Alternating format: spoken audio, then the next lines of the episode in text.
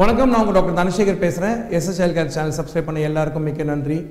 உங்களுடைய ஆதரவும் உங்களுடைய பாராட்டுகளும் உங்களுடைய கேள்விகளும் தான் என்னுடைய சேனலில் ஓட்டிகிட்டு இருக்கு.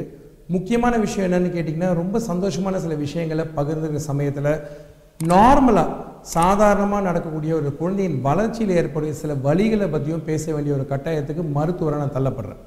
இன்றைக்கி நான் பேச போகிற விஷயம் என்னன்னு கேட்டிங்கன்னா உங்கள் கண்ணு முன்னாடி இருக்கிற விஷயம்தான். என் குழந்தை ஏன் இடைவிடாமல் அழுகிறது?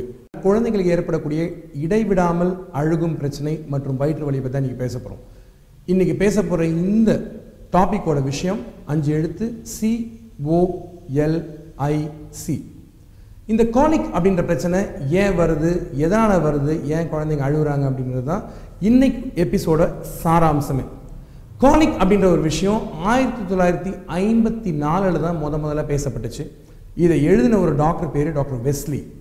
அமெரிக்காவில் தான் முத முதல்ல இதை பற்றி பேச ஆரம்பித்தாங்க இன்னைக்கு உலகம் பூராவே குழந்தைங்க அழுவுறதுக்கான காரணம் புரியாமல் பல மருத்துவர்கள் தத்தளிச்சிட்டு இருக்காங்க. இந்த வார்த்தை கோலிக் அப்படின்றது என்னன்னு கேட்டிங்கன்னா ஒரு விதமான ஒரு வலி. குழந்தையோட குடல் இப்படி அசையும் அந்த தருணத்தில் வரக்கூடிய வழி தான் கோலிக்னு சொல்கிறாங்க நிறைய வீட்டில் பார்த்தீங்கன்னா உதாரணத்துக்கு ஈவினிங் சரியாக ஆறு மணிக்கு விளக்கு வச்ச பிறகு அழுக ஆரம்பிக்கிற குழந்தைங்க விடிய விடிய சில சமயம் அழுவாங்க. இந்த காலிக்கான காரணம் பல விதங்கள் பல ரூபங்கள். காலிக் சில சமயம் எந்த காரணம் இல்லாமல் வரலாம். நிறைய குழந்தைங்களுக்கு ஆங்கிலத்தில் சொல்லணும்னா மெஜாரிட்டி ஆஃப் த சில்ட்ரன் எல்லா குழந்தைங்களுக்குமே வழி வரதுக்கான காரணங்கள் நமக்கு தெரியறது கிடையாது. கோலிக் வர குழந்தைகள் ஆறு மணிக்கு விளக்க வச்சோன்னா அழுவாங்க ஒரு ரெண்டு மூணு மணி நேரம் அழுவாங்க ஒரு கேப் வரும் மறுபடியும் தூங்குவாங்க எந்திரிப்பாங்க அழுவாங்க. இந்த மாதிரியே குழந்தைங்க அழுது அழுது போ- விட்டு விட்டு அழுதுட்டு இருப்பாங்க. ஸோ முதல்ல ஆரம்ப காலத்தில் இந்த காலிக் பிரச்சனைக்கு மருந்துகள் எதுவும் இல்லை. அப்போ குழந்தைங்க அழுகிற சமயத்தில் என்ன ஆகும்னு பார்த்தீங்கன்னா பால் கொடுக்கக்கூடிய தாய்மார்கள் ரொம்ப மன வருத்தத்திலையும் மன அழுத்தத்திலையும் இருந்து ரொம்ப சங்கடப்பட்டாங்க. அப்பதான் முத முதல்ல அறிவியல் பூர்வமாக இல்லாமல் கிரைப் வாட்டர் அப்படின்னு சொல்லக்கூடிய ஒரு விஷயம் வந்து உலகத்துக்கு அறிமுகப்படுத்தப்பட்டுச்சு. இந்த கிரைப் வாட்டர் அப்படின்றது என்னன்னு கேட்டிங்கன்னா மலேரியாக்காக கொடுக்கக்கூடிய ஒரு மருந்து அதோட பேர் குளோரோக்வின் அந்த மருந்தில் இருக்கக்கூடிய எடு சாரி அந்த மருந்திலிருந்து எடுக்கப்பட்ட ஒரு பொருள் தான் கிரைப் வாட்டரில் சேர்க்கப்படுது. ஆரம்ப காலத்தில் வந்த கிரைப் வாட்டருடைய ஹிஸ்ட்ரி எப்படின்னு பார்த்தீங்கன்னா எல்லா கிரைப் வாட்டர்லையும் கொஞ்சமாக ஆல்கஹால் கலந்துருக்கும். இந்த ஆல்கஹால் இருக்கக்கூடிய இந்த மருந்தை குடித்த குழந்தைங்க கிரைப் வாட்டர் குடித்த குழந்தைங்க அசந்து அயர்ந்து தூங்கினாங்க. இதை பார்த்த பல பேர் காலிக்கு இதுதான் சரியான வைத்தியமாக இருக்கும் அப்படின்ற நம்பிக்கையில் நிறைய கிரைப் வாட்டர் அந்த சமயத்தில் விற்க ஆரம்பிச்சது.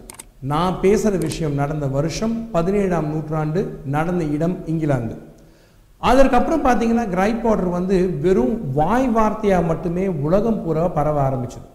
உலகம் பூரா பரவ இந்த கிரைப் பவுடர்ன்ற விஷயம் எதுக்காக கொடுக்குறாங்க அப்படின்னு பார்த்தீங்கன்னா வயிற்று வலி எதனால் வருது அப்படின்னு பார்த்தீங்கன்னா கேஸ்னால் வரக்கூடிய வயிற்று வலி மற்றும் உப்புசம்னால் வரக்கூடிய வயிற்று வலிக்கு கிரைப் பவுடர் வந்து ஒரு சிறந்த தீர்வு.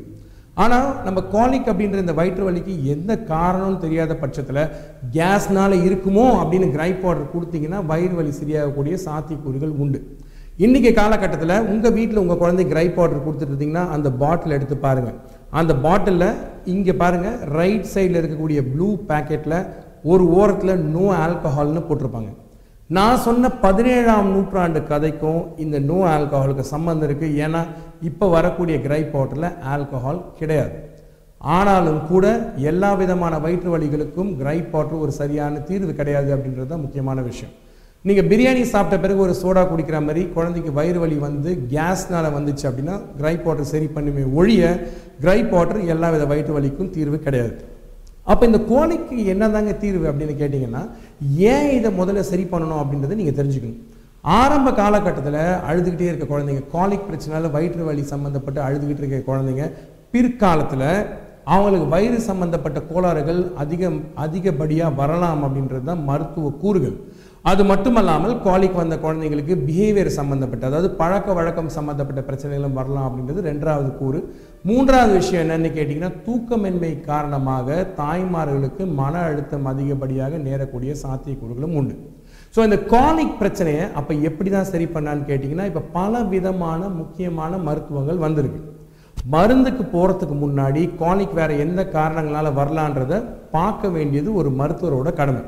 ஒரு உதாரணத்துக்கு பார்த்தீங்க அப்படின்னா பசும்பால் ஒவ்வாமை இருந்தால் அதனால் கூட குழந்தைங்க அழுவலாம். அதோட பேர் காலிக்குன்னு சொல்லுவாங்க.